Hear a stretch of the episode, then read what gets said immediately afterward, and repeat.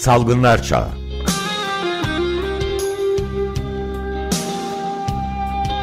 Pandemide Sağlık. Hazırlayan ve sunanlar Osman Elbek ve Kayıhan Pala.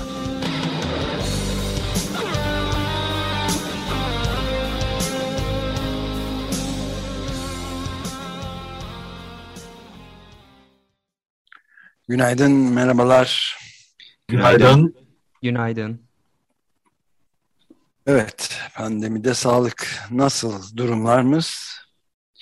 E, Dünya Sağlık Örgütü'nün 19 Ekim tarihli durum raporuna göre geçtiğimiz haftayı dünya görece stabil bir noktayla geçti. Avrupa kıtası hariç. Avrupa'da vakalarda ve ölümlerde e, hafif bir yükselme var. E, bu hafta Rusya'nın e, vaka ve ölüm sayılarında inanılmaz bir artışı var. E, ve bu artışla birlikte dünyada vaka sayısı en yüksek ilk 5 ülke sıralaması değişti. E, birinci sırada Amerika Birleşik Devletleri ve Birleşik Krallık ilk iki sırayı paylaşırken üçüncü sıraya Rusya oturdu. Biz dördüncü sıraya geriledik ve Hindistan bizi takip etti. Son 28 günlük vaka sayısında ise Türkiye ne yazık ki dünya üçüncülüğü sırasını koruyor. Geçtiğimiz hafta e, 100 bin kişide 253 yeni vaka saptandı oransal olarak ki bir önceki haftayla benzerdi. Bunun anlamı şu, sevgili dostumuz Cavit Işık Yavuz da saptamış bu e, veriyi. Son 12 haftadır yani son 3 aydır Türkiye 100 binde 100 yeni vakanın hep üzerinde kaldı.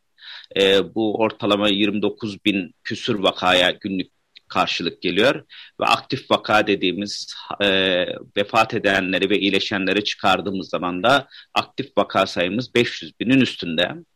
E, ölümler konusunda da ne yazık ki e, oldukça yüksek halimizi üzülerek söylemek gerekir ki koruyoruz. E, dünyada 8. ölüm, ölümler açısından her gün ortalama geçtiğimiz haftayı 208 vefatla kapattık. E, yine oransal olarak bakarsak 8 haftadır günlük 200'ün üstünde insan kaybediyoruz. Yani 2 ayda 12 binin üstünde insan kaybettik. E, dünyanın ilk 5 ülkesine baktığımız zaman günlük ve 2 haftalık nüfus başına ölümler açısından e, birinci sıraya Rusya, ikinci sıraya Amerika, üçüncü sıraya da Türkiye ne yazık ki oturuyor. Test sayımız e, azalma veya artış e, göstermedi. 350 küsür bin teste geçiyoruz ama test pozitifliğimiz hala çok yüksek. %8,2 ile geçtik. E, test pozitifliği açısından yine ilk 5 ülkeye baktığımız zaman birinci sıraya ne yazık ki Türkiye görüyoruz. Amerika ve Rusya onu izliyor. Aşılar açısından son verimiz ise tam aşılı ki iki doz koronava da dahil edersek %55.9, %56'lardayız. Ee, Sayın Bakan e, üçüncü doz aşısını olmayan 5 milyon kişinin olduğunu açıkladı. Ama daha kötüsü günlük aşılama dozumuz 250 binin 250 bin dozun altındayız. E, Amerikan Hastalık Önleme Merkezi e, geçtiğimiz hafta çok kritik bir açıklamada bulundu. 12-18 yaş grubundaki mRNA aşılarının bu gençleri %93 oranında hastaneye yatmaktan koruduğunu, mRNA 2 doz aşısı olup da yoğun bakımda yatan hiçbir ergenin olmadığını açıkladı. Aşı bir kere daha koruyor ama aşının koruyucu e, gücünden çok uzakta, hala vakaların, hastalığın, ölümlerin çok yaygın olduğu, salgının kontrol altına alınamadığı ve gündemden düştüğü bir Türkiye'deyiz.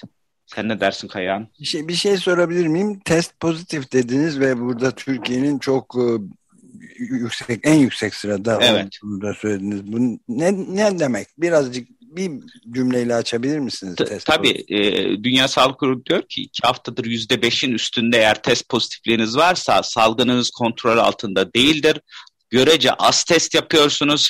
E, vakada saptayamadığınız çok kişi var. Test sayınızı mutlaka arttırın. E, şikayeti olup da teste ulaşamayan insan sayısı var demektir. O yüzden e, ısrarla test sayısının Türkiye'de artması lazım. %8,2 test pozitifliğe ulaşamadığımız hasta olup da tanı koyamadığımız çok insan olduğunu işaret ediyor.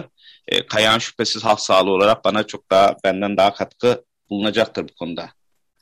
Ee, Osman teşekkürler bu güzel değerlendirme için. Gerçekten ne olduğunu çok kısa bir zaman diliminde paylaşmış oldum dinleyicilerimizle. Tabii burada halen Sağlık Bakanlığı verilerinin şeffaf olmadığını, bizim halen yani salgından sonra 600 güne yaklaşırken ne olguların ne ölümlerin yaş ve cinsiyet dağılımlarını, il ilçe dağılımlarını, meslek dağılımlarını, sosyal sınıf dağılımlarını, eşlik eden hastalık dağılımlarını bilmediğimizi ve dünyanın bunu açıklamayan ender ülkelerinden biri olduğumuzu tekrar vurgulayalım.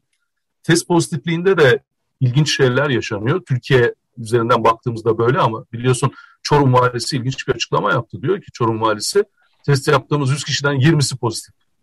Dolayısıyla burada aslında iller arasında çok daha ciddi bir problemin aynen bu pandeminin ilk aylarında olduğu gibi karşımıza çıkmış olma potansiyeli var.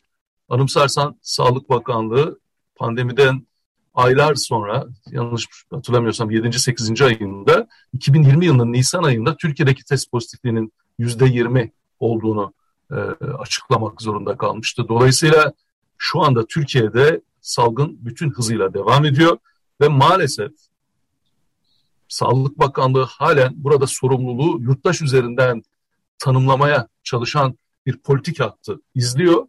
E, aşılar konusunda da toplumun büyük bir kesiminin aşılanması konusunda da çok ciddi bir e, sağlık iletişim uyguladığını söylemek mümkün değil. Yani aşı karşıtlarının birkaç yerde birden gösteri yapmasına izin verilen bir e, durumu ve aşı karşıtlarının yalanlarına karşın artık bunu net olarak söylememiz gerekir. Herhangi bir şey yapılmamasını gerçekten anlamak mümkün değil. Toplumun kafasındaki aşı tedirginliğini gidermek üzere, başta Sağlık Bakanlığı olmak üzere hem Sağlık Bakanlığı hem Türk Tabipleri Birliği hem e, Sağlık Meslek Uzmanlık Dernekleri gibi bilim insanlarını da katacak olursak geniş bir ekip tarafından insanların kafasındaki soru işaretlerinin giderilmesine dönük çabalarında yetersiz olduğunu söylemek zorundayız. Burada Sağlık Bakanlığı eğer iyi bir sağlık iletişimi uygulayıp bu ekiplerin tamamını bir araya getirerek topluma güçlü bir mesaj verebilse e, daha başka bir şey olabilirdi diye düşünüyorum. Çünkü henüz Türkiye aşılama oranıyla senin verdiğin rakamlarda bunu çok net gösteriyor. Güçlü bir yanıt verme e, yaklaşımından çok uzak. Aşı dışındaki halk sağlığı önlemleri de neredeyse ortadan kaldırılmış gibi. Ama ben örneğin e, kişisel bir e, gözlemimi paylaşayım. Bursa'da benim de uzaktan tanıdığım bir sağlık çalışanı 30'lu yaşlarında maalesef bu hafta içerisinde hayatını kaybetti Covid yüzünden. Çünkü aşısızdı. Yani sağlık çalışanlarında bile, tıp öğrencilerinde bile, hekimlerde bile henüz tam aşılıyı sağlayamamış bir durumdayken işimiz biraz daha zor görünüyor Osman. Ee, gerçekten öyle ee, ama e, hem aşısız olanlardan PCR istemlerinin iller bazında peş peşe iptal edilmesi hem de görebildiğim kadarıyla Sağlık Bakanlığı'nın sadece Turkovak üzerinden üçüncü dozunuzu yapın cümlesinin dışında e, aşıların genel olarak arttırılmasına yönelik bir çabaya girişememesi, girişmemesi önümüzdeki dönemde yüksek ölümlerin hala devam ettiğini, bu, bu anlamda senin şeffaflık vurgunu ölümler üzerinden de tariflememiz lazım. Yılı kapatmamıza rağmen TÜİ'nin hala ölüm istatistiklerini yayınlamadığını, bunun tek nedeninin COVID-19 pandemisinde açıklanandan çok daha fazla ölümün olduğunu, bu nedenden dolayı yayınlanmadığını biliyoruz. Bu yüzden şeffaflık sorunu ilk günden itibaren aynen devam ediyor. Ne yazık ki. Burada yalnız testlerle ilgili Osman bir şey söylemek isterim. Biliyorsun e, dün birlikte de e, katıldığımız bu 6. E, Ulusal Klinik Mikrobiyoloji Hibrit Kongresi'nde de gündeme getirildi. Klimut ve Türk Mikrobiyoloji Cemiyeti tarafından düzenlenen kongrede. Yani meseleyi çok daha fazla sayıda PCR testi üzerinden tartışmak yerine PCR testinin kalitesini güvence altına alıp hızlı testleri de bir an önce uygulamaya koyacak bir perspektife ihtiyaç var.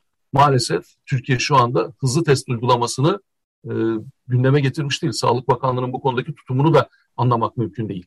Oysa salgının kontrol altına alınabildiği ülkelerde başta eğitim kurumları olmak üzere hızlı testler aracılığıyla tarama yapılmasının daha sonra riskli grupların PCR testiyle kesin tanı almasının e, çok daha doğru bir yaklaşım olduğunu dünya artık gördü, kanıtladı. Henüz Türkiye bu hızlı test yaklaşımını da tercih etmemiş durumda. Bunu da vurgulamakta yarar var zannediyorum. Ben de bir şey daha ekleyebilir miyim? Ee, yani Covid e, konusunda Dünya Sağlık Örgütü yoksul ülkeler yeterince aşıya erişemedikleri için salgının gereğinden en az bir yıl daha uzun süreceğini söylemiş. Yani 2022'de de pandemiyle birlikte yaşayacağımızı açıklıyor. Örgütün üst düzey yöneticilerinden Bruce Aylward diye birisi. Ve yani Afrika kıtasında hep dile getirdiğimiz gibi nüfusun yani dünyanın en yüksek nüfuslu kıtası yüzde beşinden az aşılanmış durumda. Diğer kıtaların çoğunda bu oran yüzde kırk kadar diyor. Yani gerçekten hızlanmamız hızlanmamız gerekiyor. Yoksa biliyor musunuz bu pandemi gereğinden fazla bir yıl daha devam edecek demiş. Böyle de bir durum. Ömer Bey çok önemli bir konuya vurgu yaptınız. Bu sanki yalnızca Afrika ve benzer ülkelerin sorunu gibi algılanıyor. Oysa bu küresel bir sorun. Şuradan evet. değer biçelim. Biz pandemi ilk başladığında pandemideki toplumsal bağışıklık düzeyi için yüzde 67 diye bir hesap ortaya koymuştuk.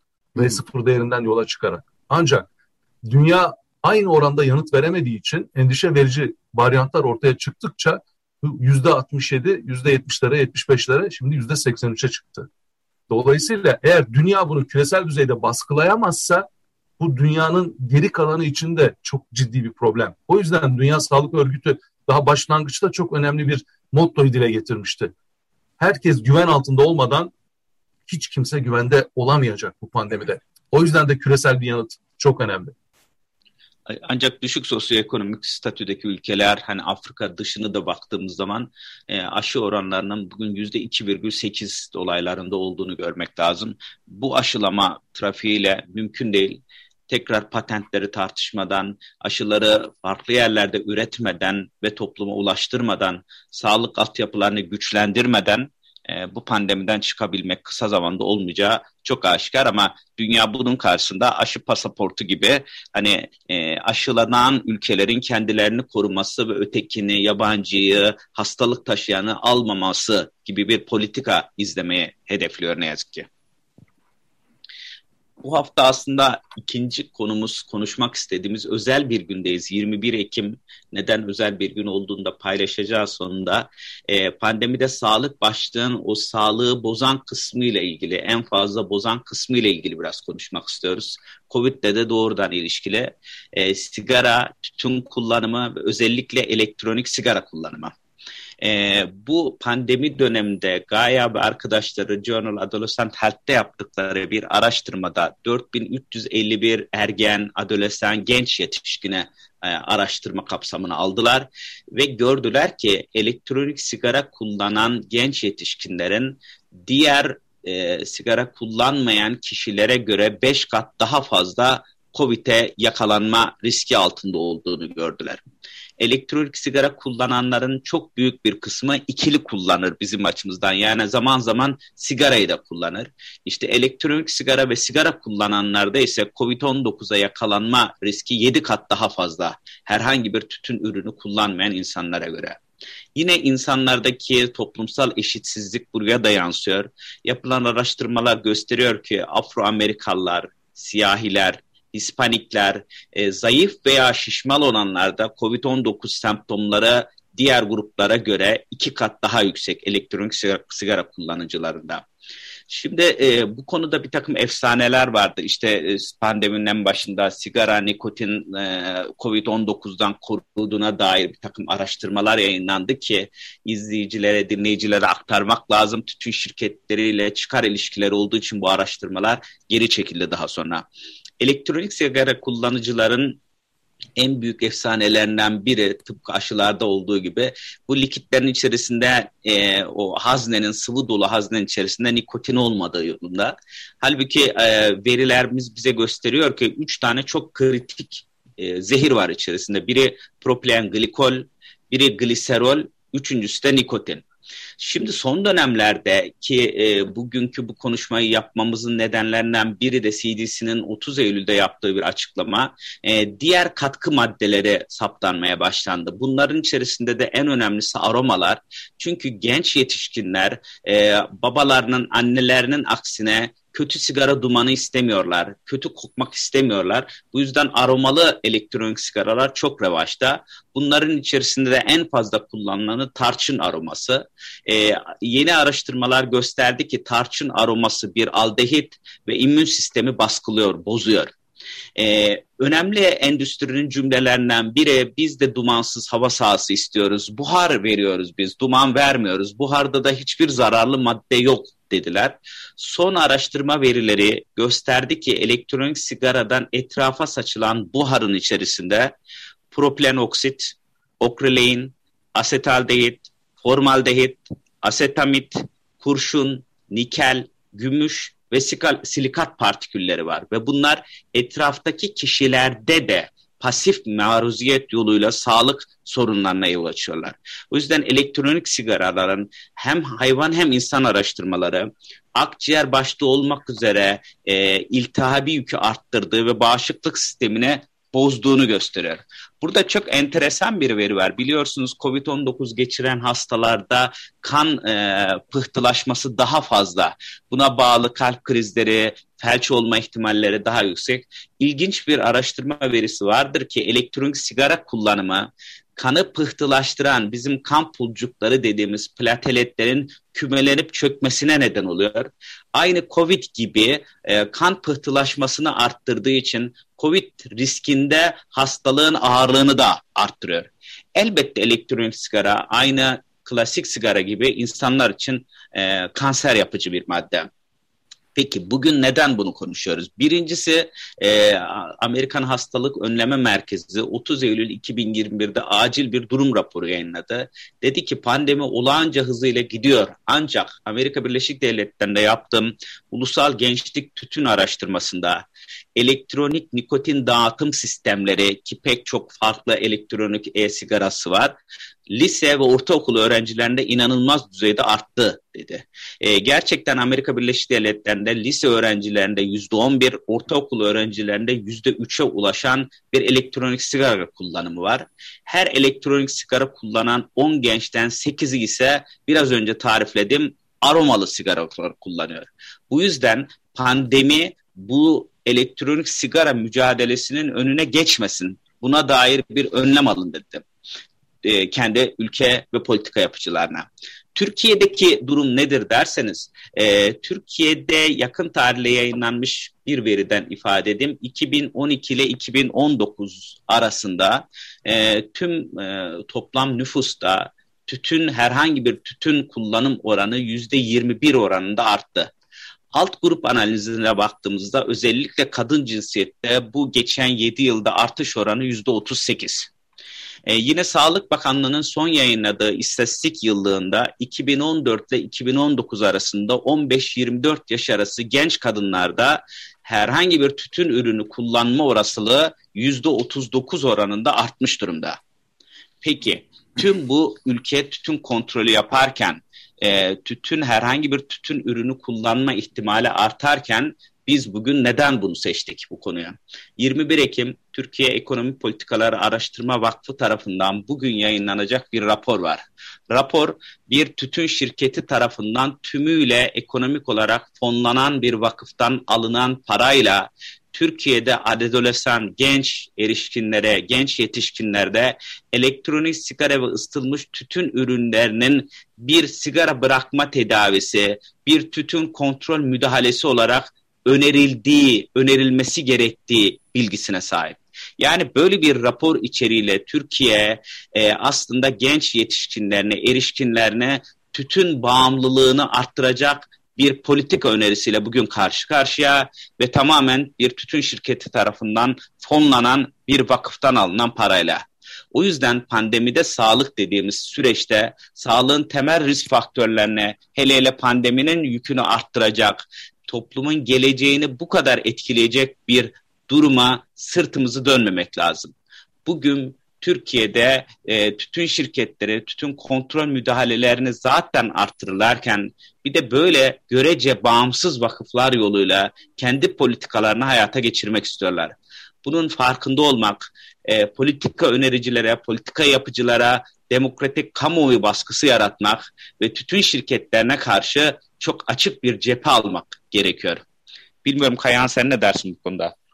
Çok haklısın ve bu açık cephe alma konusunda e, Türk Toraks Derneği ve Halk Sağlığı Uzmanları Derneği yoğun bir e, çaba içerisinde bunu hem topluma duyurmak hem de karar vericilerle e, buluşturmak amacıyla ve biliyorsun geçtiğimiz birkaç gün içerisinde ana muhalefet partisi, Cumhuriyet Halk Partisi bu konuda ciddi bir e, duyarlılık ortaya koydu ve Türkiye'nin bu tuzağa düşmemesi, tütün tekellerinin kar maksimizasyonu uğruna gençlerin özellikle ve kadınların hayatlarının daha fazla tehlikeye atılmaması gerektiği için bir e, çabayı gündeme getirdi. Umuyorum ki önümüzdeki günlerde bu tütün tekellerinin değişik e, propaganda yöntemleriyle gündeme getirmeyi planladığı, Türkiye'de tırnak içinde söylüyorum, tütün piyasasının daha da genişletilmesine dönük girişimler e, toplumun büyük kesimlerinin duyarlılığıyla geri çevrilecektir, geri çevrilmelidir. Aksi halde gerçekten çocuklarımızı ve gençlerimizi bu büyük tehditten koruyamamış duruma düşeceğiz. Evet yani bir yandan e, mesela e, bütün radyolarda bizim de radyomuzda da e, kamu spotları dedikleri şeyler yayınlanıyor. Yani sigaranın ne kadar sağlığa zararlı olduğu konusunda bir yandan da böyle bir gelişme olması ve bunun pek medyada yer almaması da şaşırtıcı ve endişe verici biraz da. Aslında so Ömer Bey Söyle söyle. Ben ee, yani, ama sen tamam. söyle. Ee, şu, aslında COVID pandemisinin mücadelesiyle tütün kontroldeki sergilenen tutum aynı. Covid-19 pandemisinde de salgını baskılayacak kamusal tedbirleri almamak ama devamlı tweetler ve haberler yoluyla maske takın, kendinize dikkat edin, salgın var, rehavete kapılmayın diye hep bireye hedeflenen, bireye seslenen, sanki kamusal bir politika yokmuş gibi eğer hastalanırsa da bireyi suçlu tutan bir dil ve politik tutum sergileniyor tütün kontrolde de aynı. Sigara sağlığa zararlıdır, sigara öldürür, sigara işte tütün ürünleri insanların yaşamına kasteder gibi bireye yönlenen ama bir taraftan da kamusal politikaları hep göz ardı eden, örneğin bu dönemde tütün piyasasındaki biraz önce Kaya'nın dediği çeşitliliğin giderek arttığı, giderek yeni ürünlerin çıktığı, tütün şirketlerinin istediği şekilde vergi politikalarının tariflendiği bir hayat tarzı var. Çok garip bir tutum. Salgında da tütün kontrolünde de. Kamusal politikalar tamamen salgından e, baskılamamaktan, tütün e, arzını arttırmaktan yana ama Devlet diyor ki ben bunları yapabilirim, sizi kışkırtabilirim ama kışkırmayın. Maskenizi takın, sigaranızı da içmeyin. Sorumluluk sizde. Sorumluluğu sağlıkta tümüyle bireye yükleyen, hasta ve öldüğü zaman da senin suçun. Aşı da olmadın ne yapayım?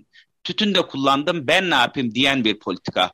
Bu bizim mücadele etmemiz ve değiştirmemiz gereken en temel zihniyet olduğunu düşünüyorum. Ne dersin Kaya? Çok haklısın. Üstelik bir yandan bu tütün tekellerinin yalnızca tütün işiyle uğraşmadıklarını, medyayı etkileyebilecek reklam pastaları üzerinden ciddi baskı grupları da oluşturabildiklerini hem dünyada hem de Türkiye'de yakından gözlüyoruz. Yani Ömer Bey siz de farkındasınızdır. Bu olaylar mesela ana akım medyada neredeyse hiç gündeme gelmiyor. Çünkü arkada medyanın reklam baskısı nedeniyle bunları gündeme getirmemek gibi bir tutumu var maalesef. E, yavaş yavaş sona doğru geliyoruz. E, şarkımızı anons etmek isterim. E, geçtiğimiz ay e, Uluslararası Ranting Ödülleri töreninde e, umudu çoğalttı. Yani evet sorunlarımız var.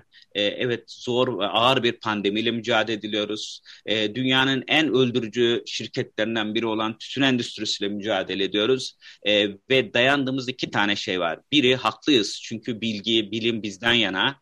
Ama haklı olmak yetmiyor bir de umut istiyor. Umudu çoğalt demişti Hrant Dink Vakfı'nın ödül töreninde. E, Esel de e, yeni e, müziğinde, rap müziğinde Hrant Dink anısına bir şarkı düzenlemişti. O da umudu böyle tariflemişti. Yine de ben ister isterdim elbet yaşamak el ele, yaşamak hayallerde hep.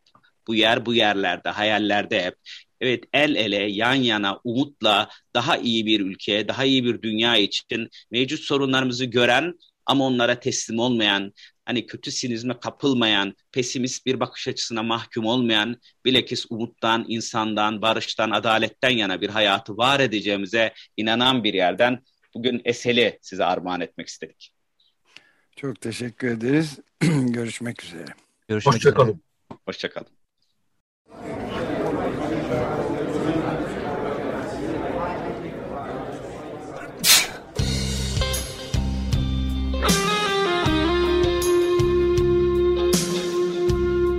Salgınlar Çağı.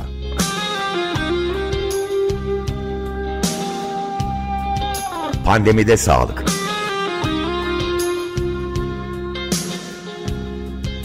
Hazırlayan ve sunanlar Osman Elbek ve Kayıhan Pala